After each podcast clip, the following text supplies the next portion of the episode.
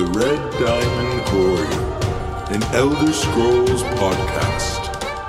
Here are your hosts, Bob Chichinsky and Doggedbark24. Welcome, everyone, to episode 56 of the Red Diamond Courier.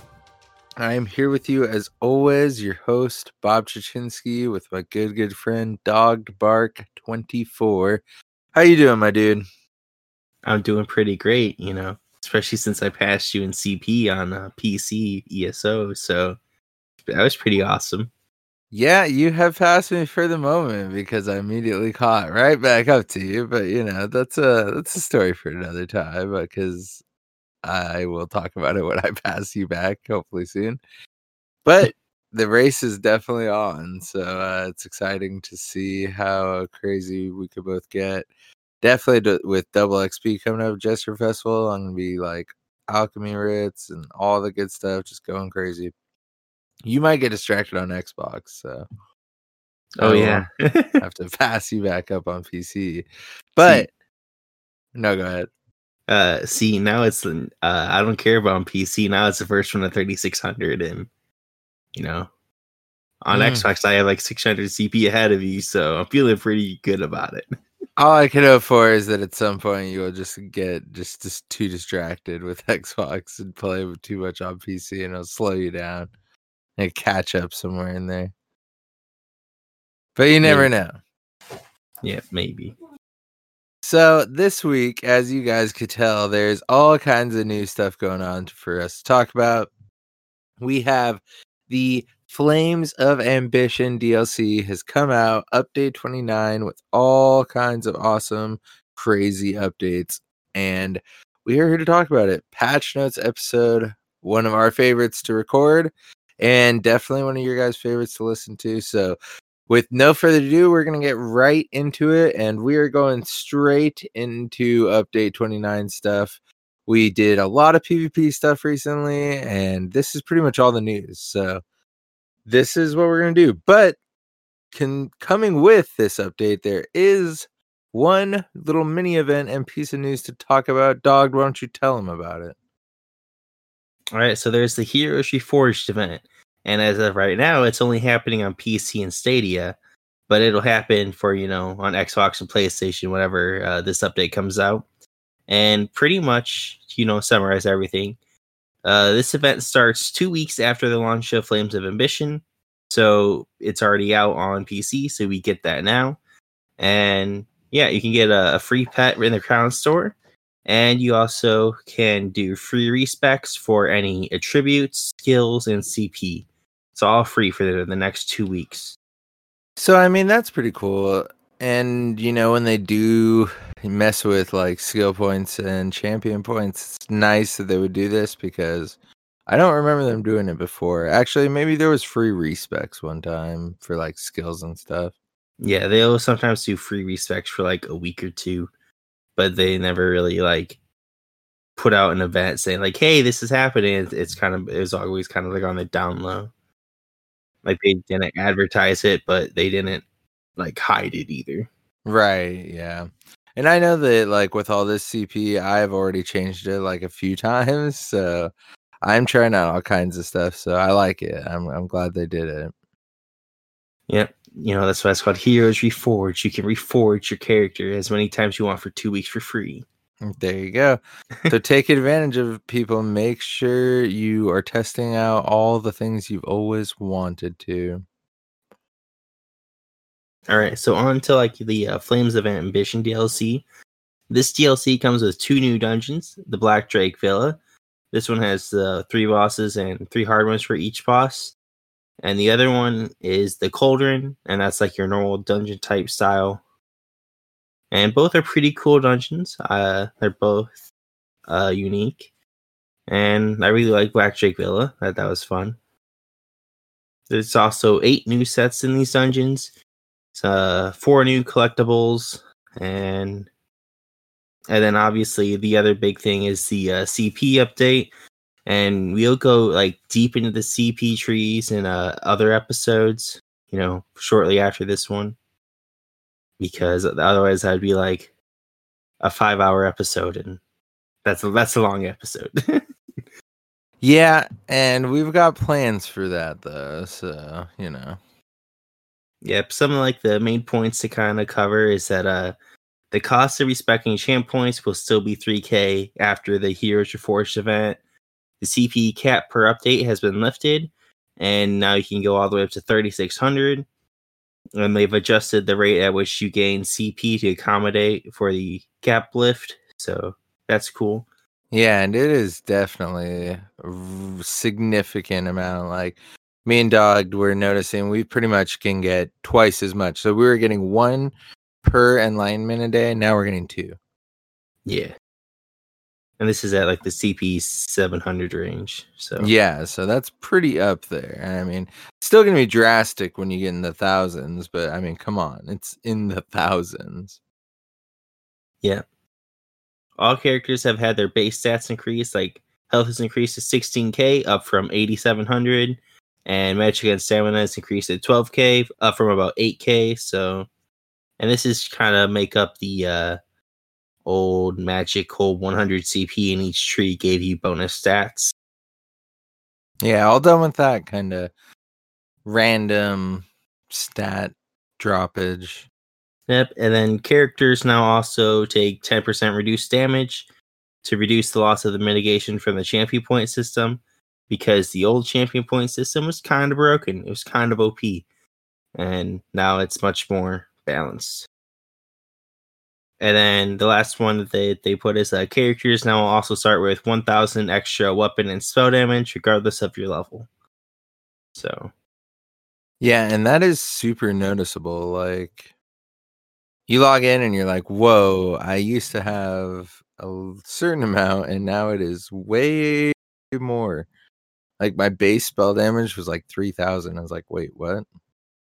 Yeah, it's pretty nice to see higher numbers, even though my DPS is definitely dropped. So yeah, somehow the DPS is still dropped. I don't really know what goes there, but I seem to have more stable numbers, and for spell damage it's really nice because it is hard to get high numbers, but I've already seen weapon damage going up to 7,000 pretty easily for some people. So yeah, but that is you know, some of the important stuff to know, and that's like a lot of the stuff you're going to be noticing right when you log in. Like, oh man, I have a lot more resources, I have a lot more damage and stuff going on, and clearly the new champion point system. And, you know, clearly everyone's characters got all reset.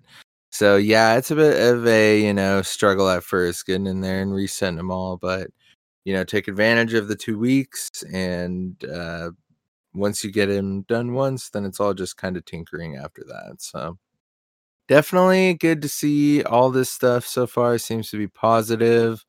I still am definitely having a, as we were saying, lower DPS. Also struggling with sustain a bit so far in my characters.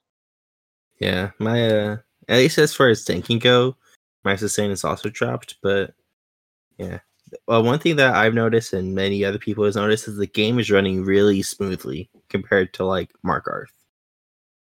And yeah, compared to Markarth. like I think that was like a big thing. Like, people were like, they were happy, which is weird because, you know, some of the people that I were seeing these things is like, man, you guys are usually like a little bit more on like the negative side, and seeing them happy about this is like, wow, miracles do exist. All right, so with that, we are going to get out of our way, our little break real quick here, nice and early. We want to just remind you guys real quick that you can get 15% off your first order at Loot Crate, or a free month on us when you sign up for your first at GameFly. The links are in the notes, and any way you guys choose to help us out, be it our sponsors, be it our merch, be it checking out any of our Twitch streams or music producers or whatever, that all is direct support to us as well. and we super appreciate it. So make sure you go check out show notes for links to all that. And of course, check out the one and only Robots Radio Podcast Network, which we are so glad to be a part of for another year. We are, year two here. Robots Radio. It was our anniversary recently. So there you go. Go check them out. Robotsradio.net. Great shows like us and this one right here. Hey, I'm Tom. And I'm Stuart. And we're from the Dungeons & Dragons Lorecast. We talk about all things connected to D&D lore. And we're on the Robots Radio Network. So if you're into Dungeons & Dragons or you're into lore, then come check us out. You can find us on any podcatcher, Apple Podcasts, Spotify, Google Play, wherever you get podcasts. Roll more dice. That's the Dungeons & Dragons Lorecast. All right, dogged. So we are rolling right through just like we want to do, talk about all this exciting new stuff. So we have broken it up into a few different parts, obviously, as the notes have been. Dogged has meticulously picked through them, and we have all the information ready for you guys. So may your ears be prepared. Update 29. Here we go. We're starting with armor changes. Dog, would you like to do the honors? I know light armor is your favorite. So, all right. So as far as light armor changes go, they're not my favorite changes, but they are still changes. So, and I will start with the light armor bonuses. And the first one reduces your damage taken from magical, which is magic, flame, frost, and shock damage. Attacks by 1% per piece worn. The second one reduces the cost of roll dodge by 3% per piece. The next one is reduces your movement speed penalty while sneaking by 5% per piece. The next one is reduces the cost of break free by 5% per piece worn. And the last bonus is reduces the cost of bash by 3% per piece worn. So those aren't terrible bonuses, but the penalties is where it really gets you. And the penalties for light armor, you are going to be looking at increases your damage taken from martial, which we're looking at physical, poison, disease, and bleed damage attacks by 1% per piece worn. So if you're wearing 5 to 7, that could start to feel a little extra damage from those. The next one increases the cost of block by 3% per piece worn. So once again, 5 to 7, you're looking at 15 to 20%.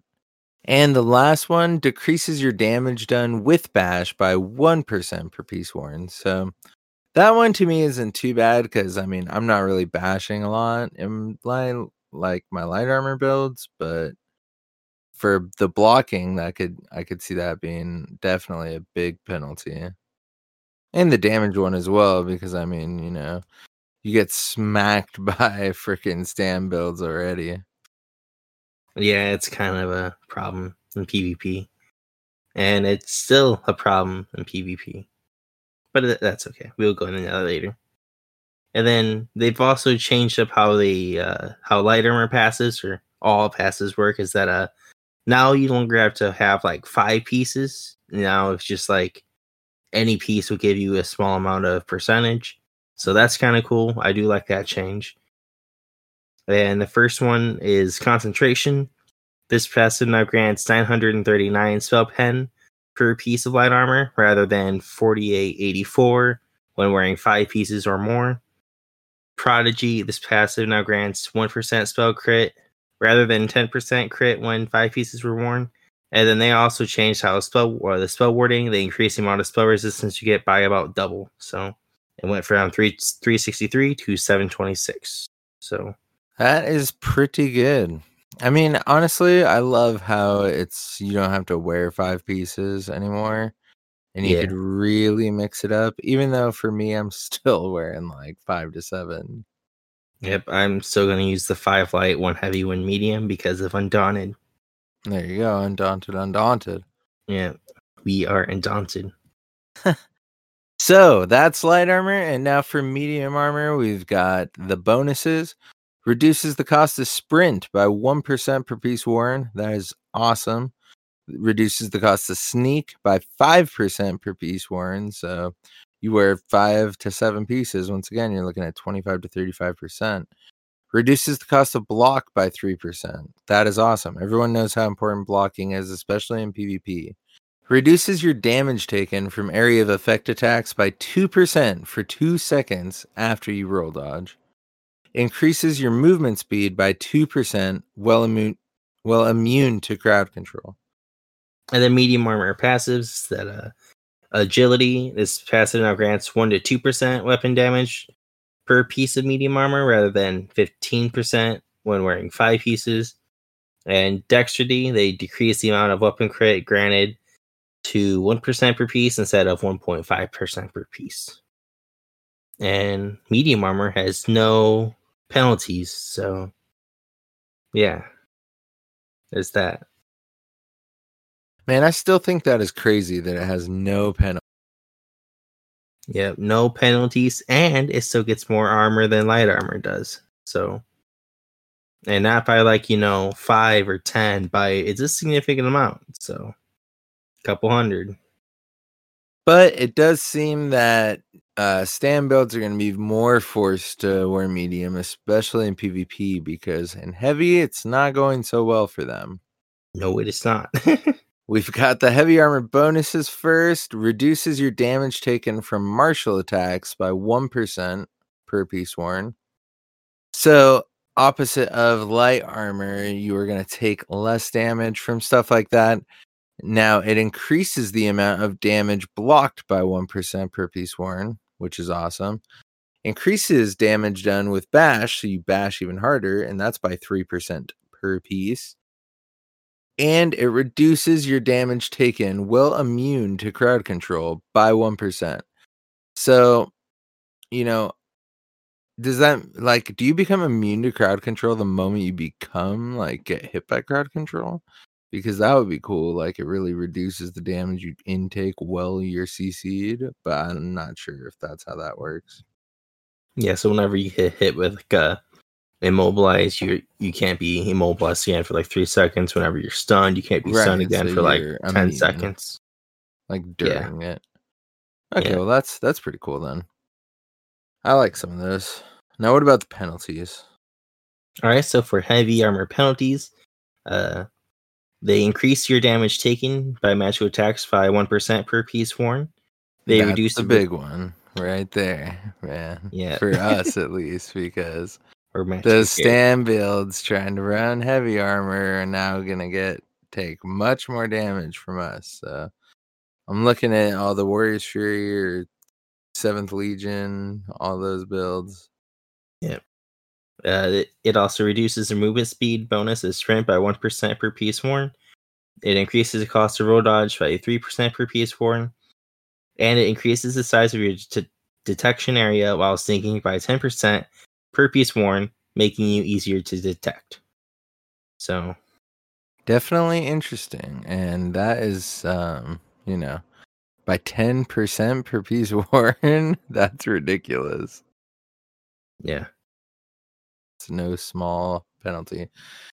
So we have rapid mending, and this passive now increases your healing taken by 1% for every piece of armor worn, heavy armor, rather than 4 to 8% when wearing 5 pieces. So you can't get to that full 8 like it was before, but you can get it up to 5 to 7 depending on how you want to do your build. We have resolved, which decreased the amount of armor granted per piece of heavy armor worn to 114/229/343, down from numbers that are very, very similar, ultimately ending in 363. So just barely decreased. Revitalize. This passive now increases the resources restored from your fully charged heavy attacks by 2 or increased to 4% per piece of heavy armor, rather than 12 or 25% when wearing 5 pieces or more. So no more of that. Big ol' freaking get all your stamina back with one heavy. No more. But, you know, I wear 5 light, 1 medium, 1 heavy attack. So when I have that passive on, I get 4% plus like the 30% on my resto bar, and I get a lot of resources back, and I like it. Gee, that's still pretty cool. Yeah. So what did the devs have to say about this, Dog? All right. So the devs said, the above changes were done to help increase the effect that armor plays on your build by augmenting your core combat mechanics such as break free, roll dodge, and sprint in ways that are already not apparent in the paradigms. Additionally, the rock, paper, scissors effect that armor was originally meant to follow should have more sharp effects in PvP situations where light armor is stronger versus heavy, but weaker versus medium, and heavy is stronger than medium. And I like that. Yeah, I can attest to this. I was in a BG with 2 heavy armor stamdens, and they died. Terrible deaths. And there were over 1,000 CP. And they were heavy armor builds. They had sword and shields, and they were not ready for this change. And like, like 5%, it doesn't seem like a lot, but it helps. It definitely helped. It definitely helped. That's good, though. And they also go on to say, we also tried to avoid outright buffing the same exact playstyles that already exist with some armor types in efforts to improve armor viability rather than reinforcing the existing patterns, which they seem to have succeeded in, especially for PvP. For example, light armor has much more freedom with most of its stamina costs, but is less effective with outright soaking damage. Heavy armor is now slower, but bulkier, and medium armor is now slippery, but with less sharp bonuses as it has no drawbacks. And I could definitely see that being true, I guess. And ultimately, as far as my thoughts and, you know, in comparing to what it was before, I definitely like the idea and the structure. I think that giving medium armor no penalties, but like lesser bonuses, even though it still has a lot of bonuses, but they're low percentages, that may seem to work, and it's definitely gonna make people restructure their stand builds at least. So I like that. Light armor seems to be good, and once again, how it has, you could put, you know, whatever amount of pieces you want. You go 4-2-1, you go 5-1-1 like before, you go 2-2-3, like, I don't know, you could do all kinds of crazy stuff. So I like it, and I think that it is good progress. Yeah, I definitely think that like this armor, like the armor changes as well, like CP changes and a few other changes, that like this all adds up for like much better, you know, uniqueness for hybrid builds, and you know, that's always awesome. Yeah, hybrid builds, they need the love. Yeah, there's not enough out of them out there. I have one. It's not that good, but maybe, just maybe, I might be able to work something out. Probably not, but I can try. So that is going to wrap up our conversation on the armor changes. And with that, we're going to get right into some of the other little, side notes around here about, you know, all the little things that are coming with update 29. Some little things, some big. And we're going to start off with what may be a big one if you didn't already have an add-on to do this. Advanced stats, which is very awesome. And it allows you to just see a lot more in-depth things. Some things that you may have always thought. How much does it cost me to run? How much does it cost me to bash? How much does it... You know, all that kind of stuff.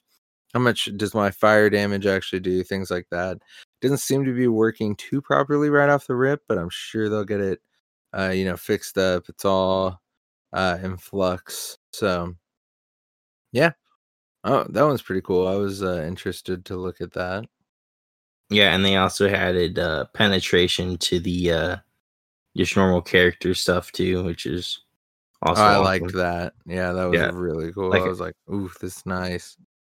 If I was like, oh, I'm sitting at like 8K penetration, I probably don't need that penetration Mundstone anymore. Yeah, I was like, oh, 7K. That's pretty high, I think. Yeah, I feel like it's a bit too high, but I don't know. Maybe I'm wrong. Maybe, you know, I want like 15K penetration and I'm doing it wrong. I don't know. Maybe you are. Maybe. And another little thing they added was being able to fast travel outside of your homes. So this isn't like being able to be inside your home and travel out of it for free. But if you're traveling to your house, you could choose to just travel directly outside, so you could skip that awkward load screen. Now, unfortunately, me and Dog still have to hope for the day they give us a way shrine in our house, so we don't have to pay to travel out of it. But, you know, it's still pretty cool because I have like houses like the Snug Pod where you can just travel right outside and go to like the Undaunted over there, or go to the Stable Master. And then there's also good houses like the apartment in Mournhold, where you could go out and get your writs done and stuff like that. So, yeah, well, that's pretty cool, I guess, for what it's worth. Yeah, I'll probably use that a lot more on Xbox because load screens are not your friend on console. They're the enemy. The one true enemy. That's very true. So, Dogged, what about some of the furnishing stuff going on? All right. Well, they've added some new Dwarven structural items, and you can get these from the Markarth reward coffers. These are like different furnishing plans for like, you know, Dwarven stuff. I think there's like some stairs and doors and other stuff that looked really awesome, that sounded really awesome, because I never actually looked at like what they actually looked like. Rolas Halalu, who is the Mastercraft mediator in the capital cities, has 7 new furnishing plans, and that's just like normal, you know, new DLC stuff. He gets new stuff, and it's awesome. All of his old stuff got moved to his assistant.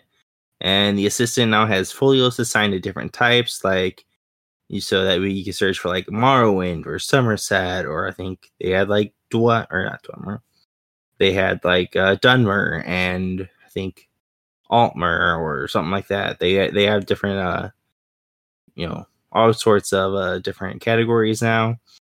And there's also 2 new Undaunted furnishings from the Undaunted vendor at the Undaunted hangout area. Definitely all kinds of new cool stuff. And those Undaunted furnishings for finishing the dungeons on Veteran are usually pretty awesome. Yeah, they've always seemed to be like, grab like, all right, what's the most awesome thing that is like in each of these dungeons? Well, we can't choose option A because that's just way too awesome. But option B, it's still really awesome. Still pretty freaking good. Maybe we'll go with B. Yeah. Yeah. I need to get some of those on PC. I kind of totally forgot about those. You need to get the Warhorn. Oh, you're right. Your favorite. Yeah.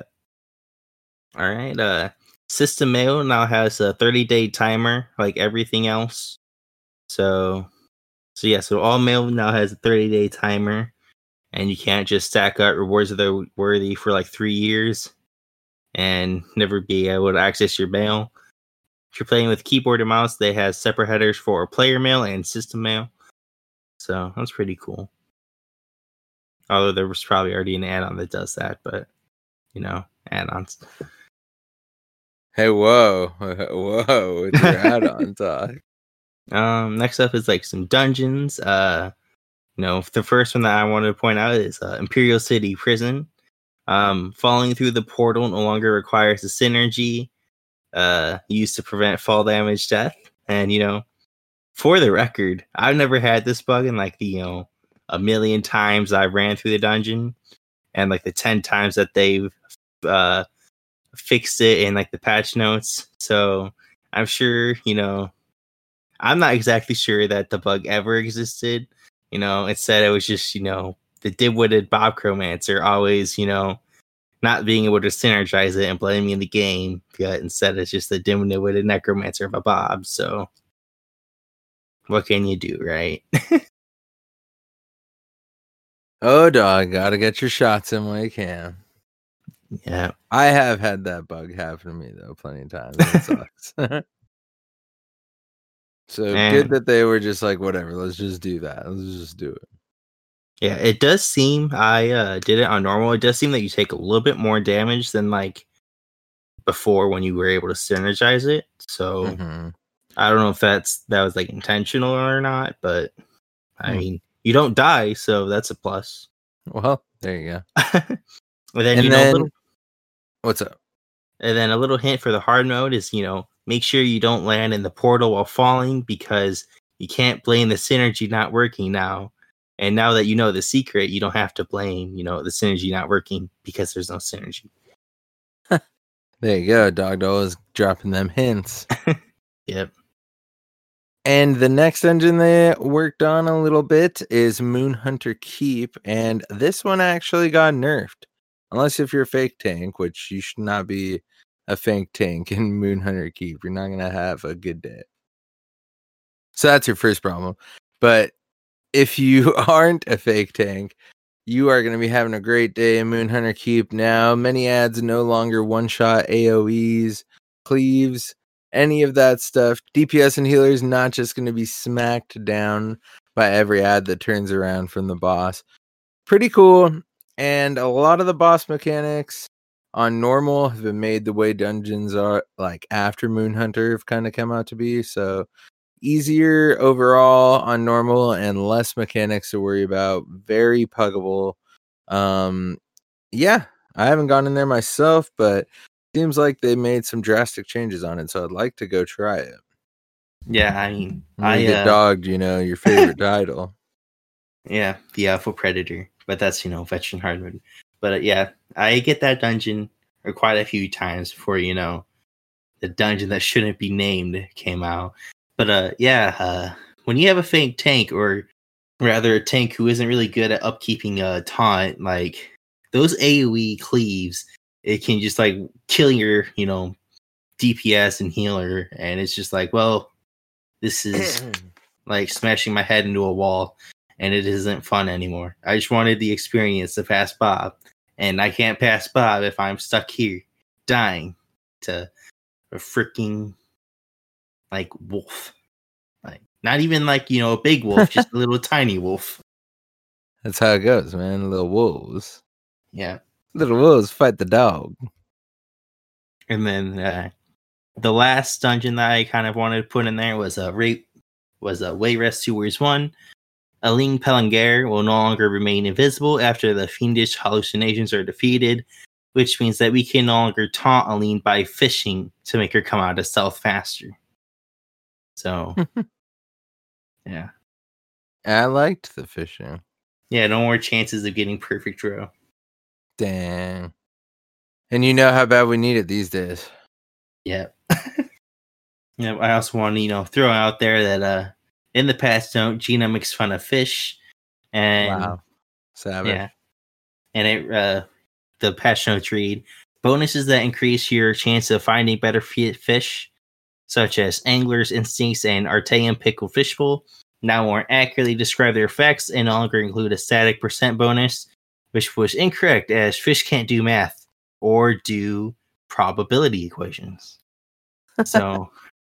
Yeah, I don't know. Maybe or she's fish. Never read one fish, two fish, red fish, blue fish. Maybe not. I'm pretty sure Dr. C's taught math with fish. But we kid. So as far as that, we got some more stuff to talk about here with buffs and debuffs. Because there are now 3 new status effects for the following damage types: bleed, physical, and magic damage. Bleed damage has a chance to apply hemorrhaging. It deals slightly weaker damage than burning over 4 seconds and applies minor mangle to the target while afflicted. Physical damage has a chance to apply sundered. It deals minor damage and applies minor breach for 4 seconds. Oh, minor breach. That's a nice one. Magic damage has a chance to apply overcharged. It deals minor damage and applies minor magic steal for 4 seconds. Well, that could be nice. Doesn't Elemental Drain apply major magic steal, so you could get both going? I think so, yeah. That's kind of cool. And physical damage, I definitely like that one for sure. Applies minor breach. That's a good one. Yep. So that's going to help for like to do more damage in like dungeons and stuff for sure. If not, you know, PvP as well. Yeah, as far as physical damage, not really, because you usually, I mean, if you have the right morph of, you know, Pierce Armor, that also does minor breach already, but... I see. The hemorrhaging, though, bleed from melee damage, that's, that'll definitely be good, so... Nice. So, hopefully we start seeing our numbers go back up as we continue to climb up the CP ladder. So, they also reduced the following value of the following buffs to 30%, down from 40%, and the minors down from 15%, down from 20%. So we've got major and minor endurance, major and minor fortitude, and major and minor intellect. Those are your three recoveries. So the majors are now 30%, the minors now 15%. A little bit lower than they used to be, which kind of sucks. Especially because that's like when you pop a tri-stat potion, you get all of those. It's like, ooh, yeah, this is awesome. So it's a little bit lower than it used to be. But it did always feel like it was a pretty significant increase, honestly. So, yeah. But, you know, this next thing is pretty awesome. It's, you know, pretty game changer. It's probably one of the best things that come out of this. All right. And this change is, it happens in the Alliance Board, and more specifically in the Assault Tree. And this is continuous attacks. This passive now always grants major gallop when purchased at rank 1 or 2. Note that you do not have to be in Cyrodiil to gain this effect. This means that once you purchase the passive at any rank, you will always gain major gallop active on you regardless of where you are. And this doesn't show up as like a little buff at all. It's just there. Your amount just moves faster. Pretty much what so many players have been like asking and dreaming for so long. Yeah. And what this means is that instead of getting at 88k, which is what it was before when they moved it to like rank 2 or, you know, skill slot 2, you not only have to get 8k AP, which is, you know, 80k less. That's a significant amount. So. And then for rapid maneuvers, that ability and morphs no longer grant major gallop since it's no longer necessary. All right, they reduced the cost of the ability to 6,400 down from 6,800. So it costs less. There's no more major gallop on it. I think it would have been cool if they added like minor gallop, you know, because that's kind of what a Cyrodiil Ward did back in the day. It was just 50% bonus mount speed. And it wasn't called minor gallop, but it pretty much was. But yeah, I definitely think that'd be cool. But in the grand scheme of things, would it be necessary? Probably not. I mean, but dog, for the people that are like, but rapids, man, you're still gonna be running this, right?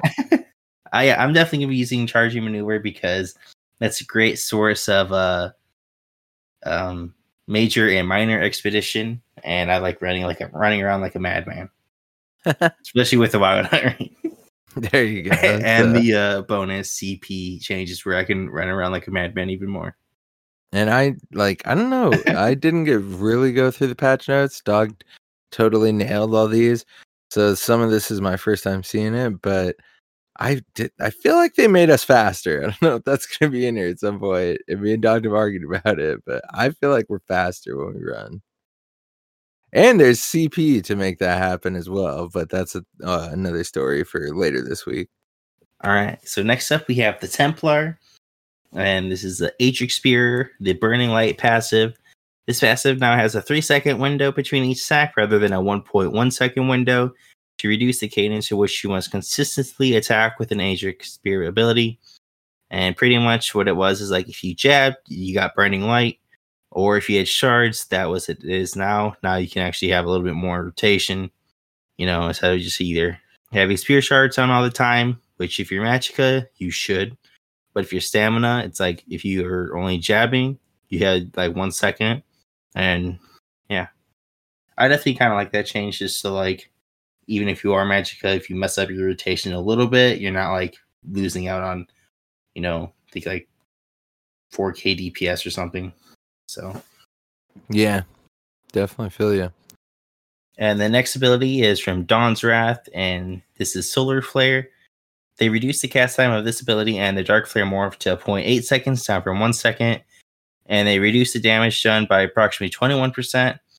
And they reduce the cost of the ability down to 2,700 instead of 2,970. So, as a Templar fanatic, how are these changes sound to you? I don't really use Dark Flare, so... I mean, it makes sense. I mean, I used to spam Dark Flare back in the day, but then I noticed that it's not very effective, so I stopped. Fair enough, my man. So those are the Templar changes, and that was the only kind of really significant class changes to go over, so we're just going to kind of leave the rest in the dust. But we do have more weapon stuff to talk about now. As far as the bow skill line, heavy attacking with a bow has a completely new reload animation that is faster and smoother than before, with 100% less jitters, as confirmed clearly by Gina. And the power of a sober mind does wonders on the battlefield. Wow. She is a magician with the words, honestly. True wordsmith. So, you've got the accuracy passive. First off, this passive now grants critical chance rather than weapon critical. Rank 2 now grants 6% critical chance, up from 5. So, that is pretty cool.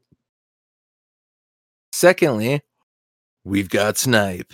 And you guys know, if you've listened to our Patch Notes episode, it's a recurring trope that there is a guy that works at DOS that always finds a way, no matter if it's even not directly buffing Snipe's damage. He finds a way to buff it. This time, it seems we may have finally had him beat. They did reduce the cast time of these abilities down to 0.8 from 1 second. This ability, however, and its morphs now have a much faster, smoother animation, which is nice. So now, however, they have reduced the damage done by approximately 21%. Hallelujah! Pretty freaking awesome. And they have also reduced the base cost to 2,700 down from 3,200. So like, well, we gotta reduce the damage, man. It's over. He's like, no. You have to at least reduce the cost and make it look nicer when I shoot it. But they've also increased the travel speed slightly to help reduce the ability to fire off multiple projectiles for the original projectile landed, which is freaking awesome. And as far as the focused aim morph, this morph now ranks up in cost reduction rather than 1.1% damage per rank. The final cost is now 2430. Man, they did a number to snipe, like for real. Especially where they're trying to make it where they can't get off like 2 snipes before you even know what the heck is happening. Yeah, I definitely like that. Because sometimes you're like you just run in, mind your own business, and the next thing you know, you're dead, and like 1 second later, 3 snipes just come and kill you. Although my favorite is definitely like when you just randomly die, and like in very slow motion you just see this one snipe coming from God knows where, because it's a Nightblade probably, and they already cloaked away, they're gone. You don't see them; they're just gone, and the snipe just takes forever. It's like taking its dear sweet time to fall and kill you, even though you're already down on the ground dead, but you can't do anything because it's like it's bugged out weirdly. And those were always my favorite types of bugs. It's like, come on, snipe. You can do it. Come on. Just fall a little bit faster so I can get up and do something. And Yeah. But they did it, you know. They finally nerfed Sniped after buffing it one way or another for like 6 updates in a row. So bro, you weren't even here for the 4 years before. I mean, right? Yeah. Like, yeah. Oh, it's been never ending with Snipe. Like, this is a long time coming. Now, will Snipe Sand still exist? Of course it will, because, you know, at the end of the day, 20% is, like, not the biggest difference. Like, maybe they take one extra one, but, you know, it's okay. I mean, yeah, if they're doing 15K snipes, then, you know, 20% is only going to be 3K off, so they could still do a lot of damage. Yeah. All right, so next up we have Dual Wield. And this is more so like the Twin Blade and Blunt. They reworked this passive to grant the following bonuses. Axes now increase your crit damage and healing done by 4% per axe, rather than having a chance to apply a bleed. Daggers now grant a 3.4% crit chance per dagger, rather than 5% weapon crit chance. Maces now grant 1650 armor penetration per mace, rather than ignoring 10% of the target's physical resistance. And then swords now grant 142 weapon damage per sword, rather than increasing your damage done by 6% per sword. Which means that axes are pretty much going to be the new meta. Which I think they put in there, which is kind of like, you know, they wanted to change it up a little bit, which is pretty cool. Like, axes have never gotten love unless you're doing a bleed build. And now, you know, if you want your extra crit damage, you can do that. So, and axes have always been, like, a little bit of the meta for sure with dual wield. Also, you know, dual swords are magic characters in PvP. It's no longer a thing. Thank you. I was tired. I hated that meta so much, but now it's like they're gonna be like, oh, well, you see, now it's all about that, you know, dual axe on, you know, magic characters, or dual daggers, and like, why, or dual maces. Just stop. Just stop. Stop what you're doing. This is not okay. So that is going to be dual wield. And then as far as two-handed, we've got some as well. This is going to be the last one of the weapon skill lines we have to talk about. Heavy weapons reworked this passive to grant the following bonuses. Axes now grant 4 or 8% critical damage and healing done.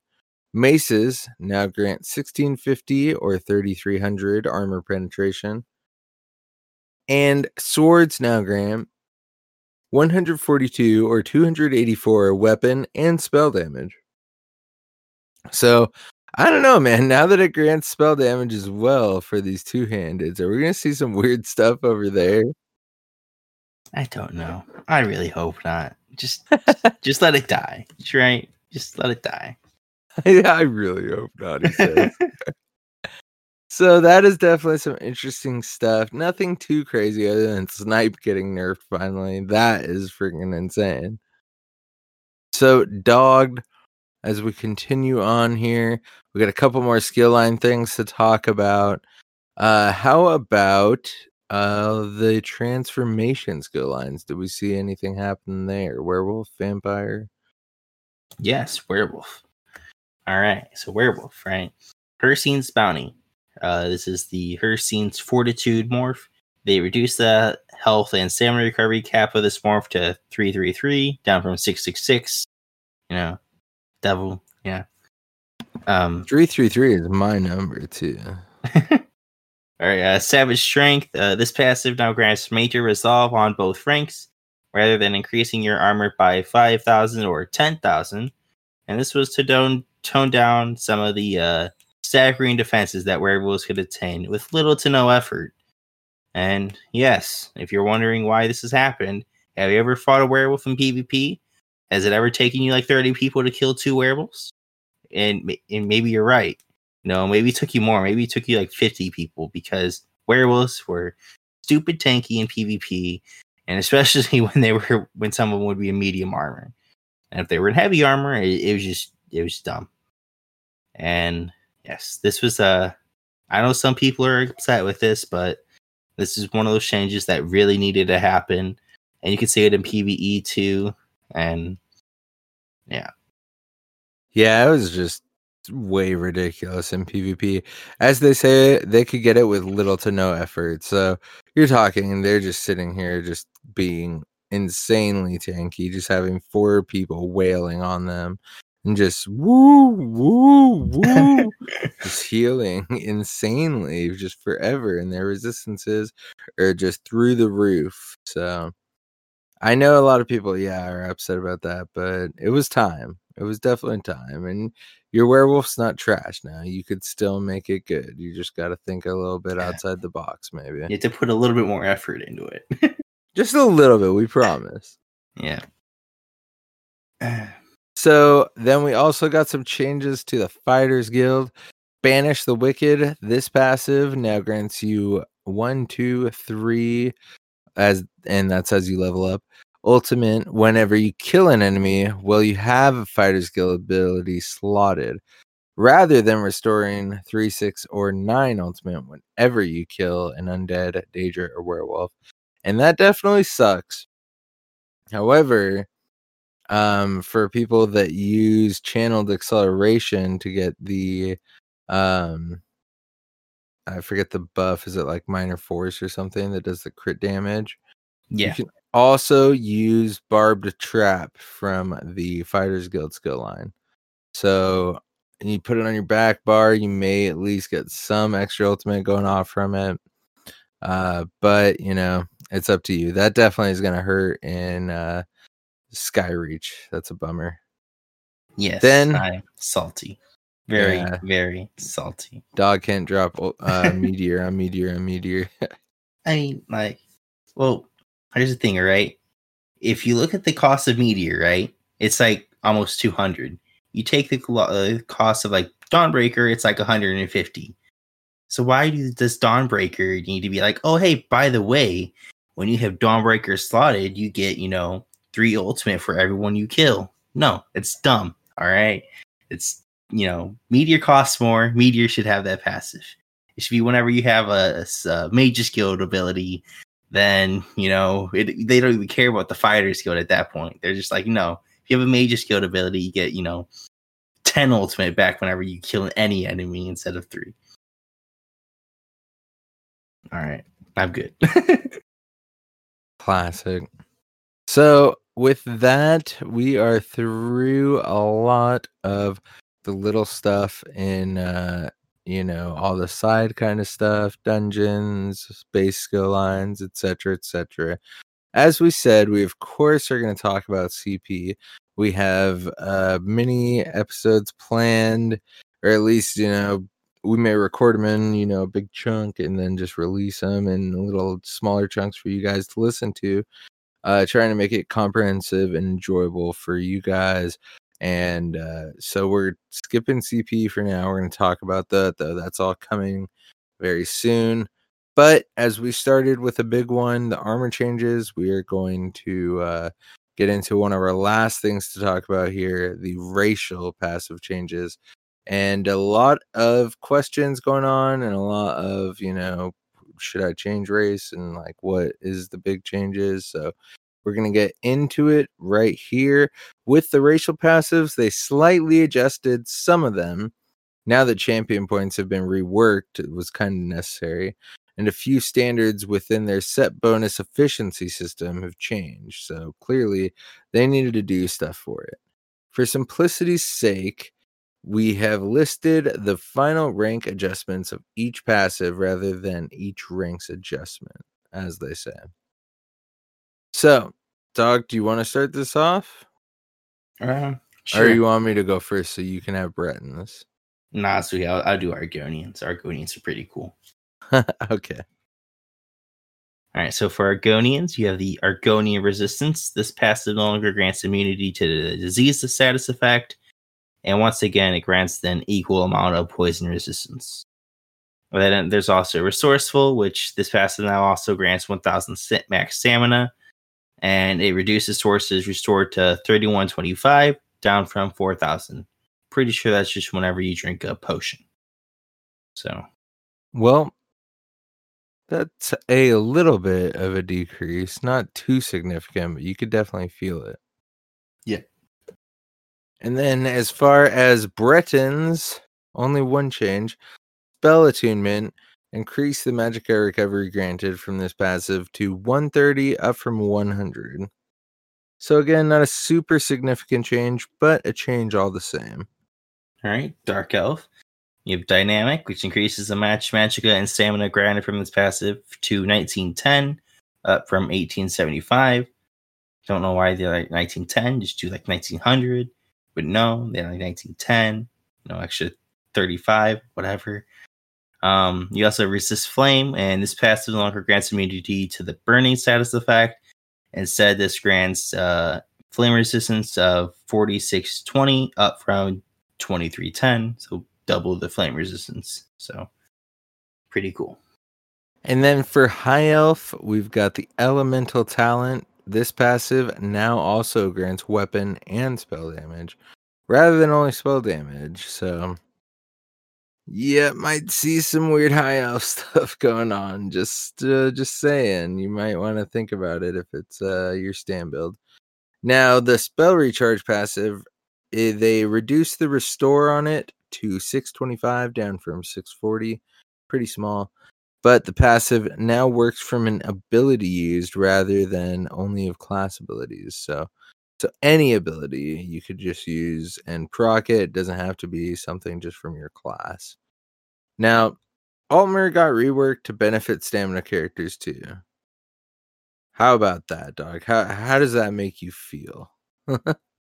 Well, you see, all I'm going to say is, with that and the whole, Dawn or Fighter's Guild ultimate thing, it's just like, add it to the list of them holding the hands of stamina builds, because I don't know.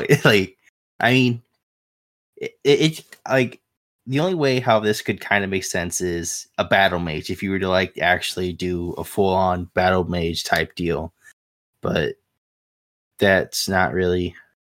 What I don't really know what high elves would be. I feel like they're more just mages instead of battle mages.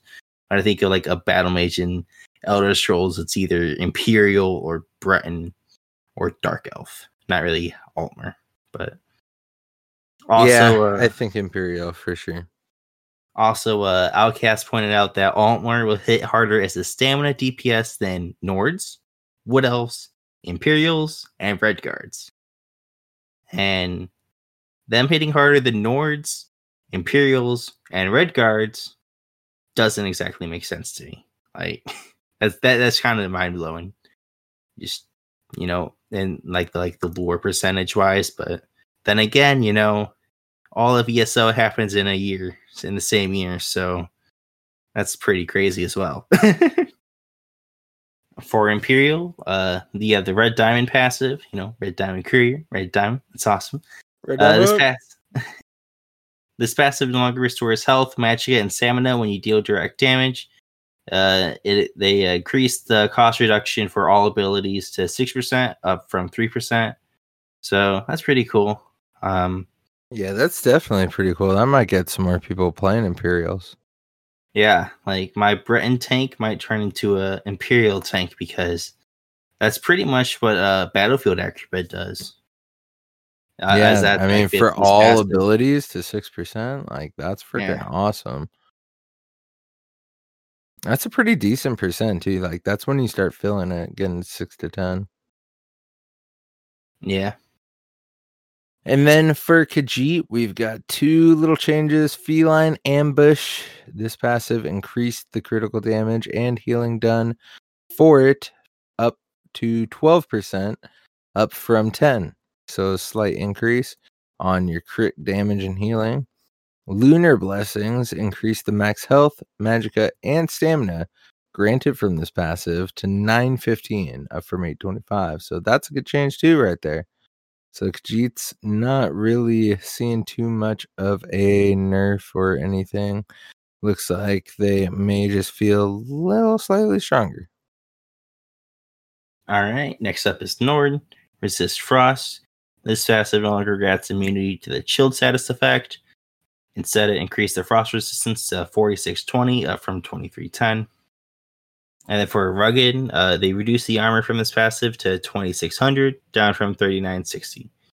So that's with that and the Imperial passive being changed, it's like people might, you know, be like, well, Nord, like, I know some people like saw Nord when they changed it, be like, oh wow, that's like an extra 4K resistances. That's awesome. Now it's, you know, 2600, and you can get that through CP. So kind of, you know, gives you options. Nord is longer like the, you know, go to. You can do Imperial or even Argonian. So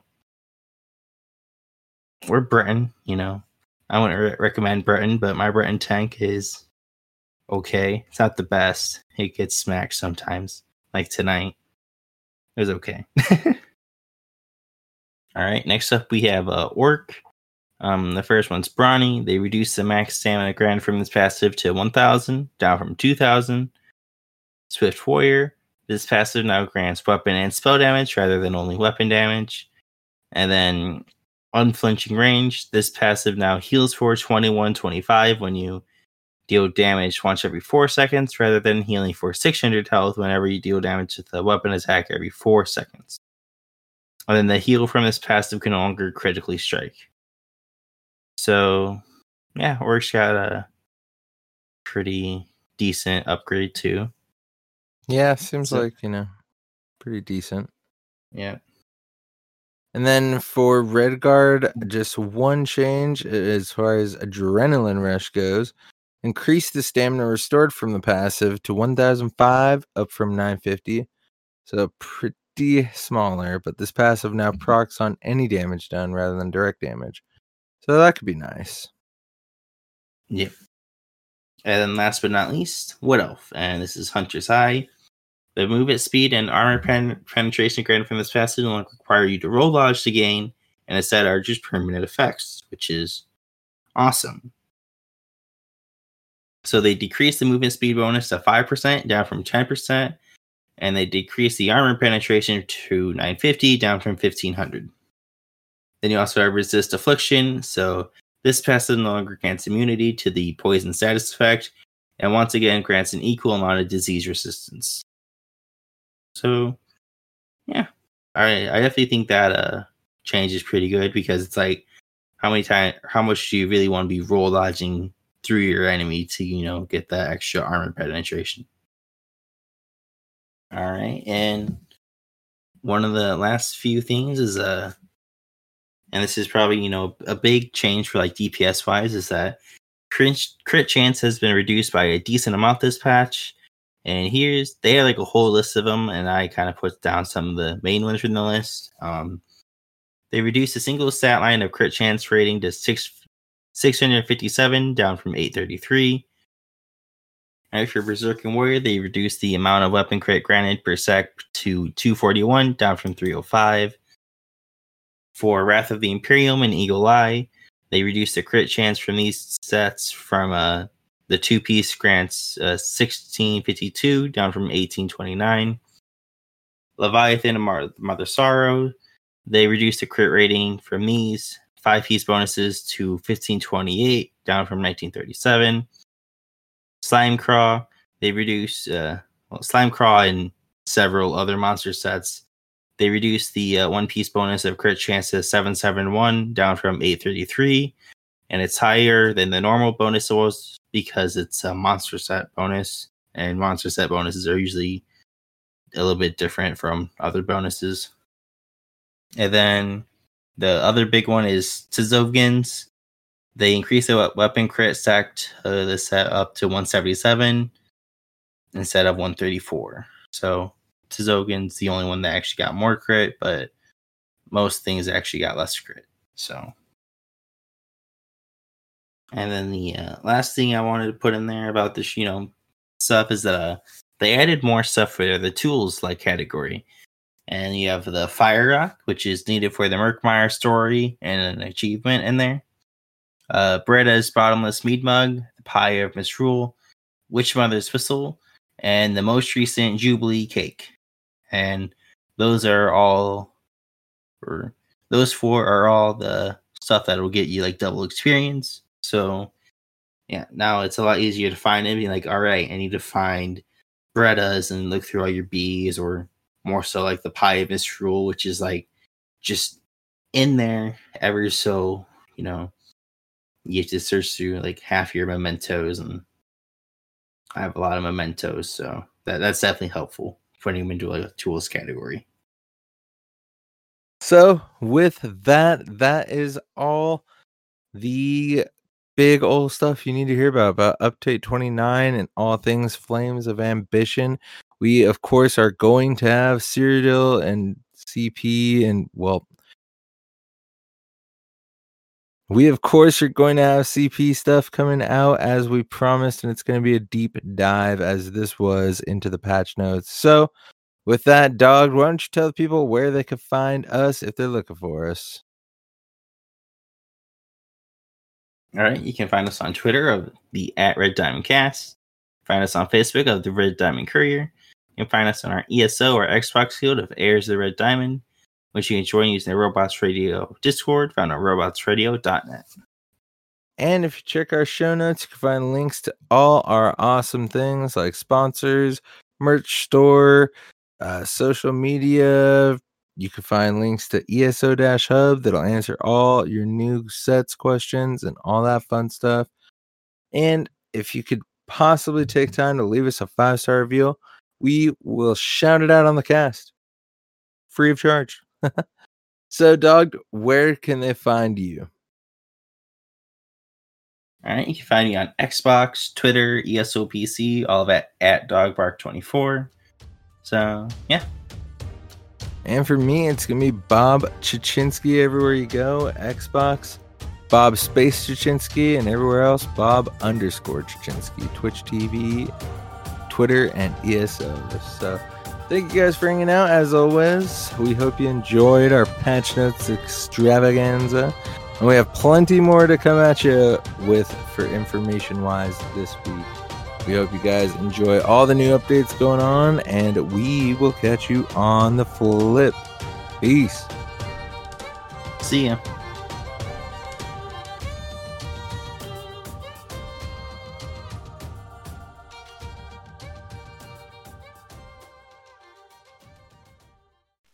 Listening to a Robots Radio podcast. Smart shows for interesting people. Check out all the shows at robotsradio.net. Hey! Hi! Do you enjoy being optimistic about bad movies? Or do you enjoy at least trying to figure out where someone worked really hard on a bad movie? Well, we've got the podcast for you.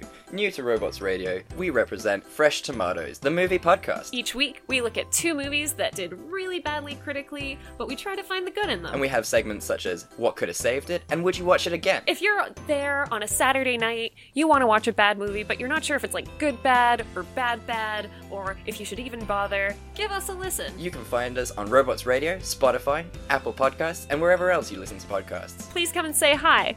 We love you already. Goodbye.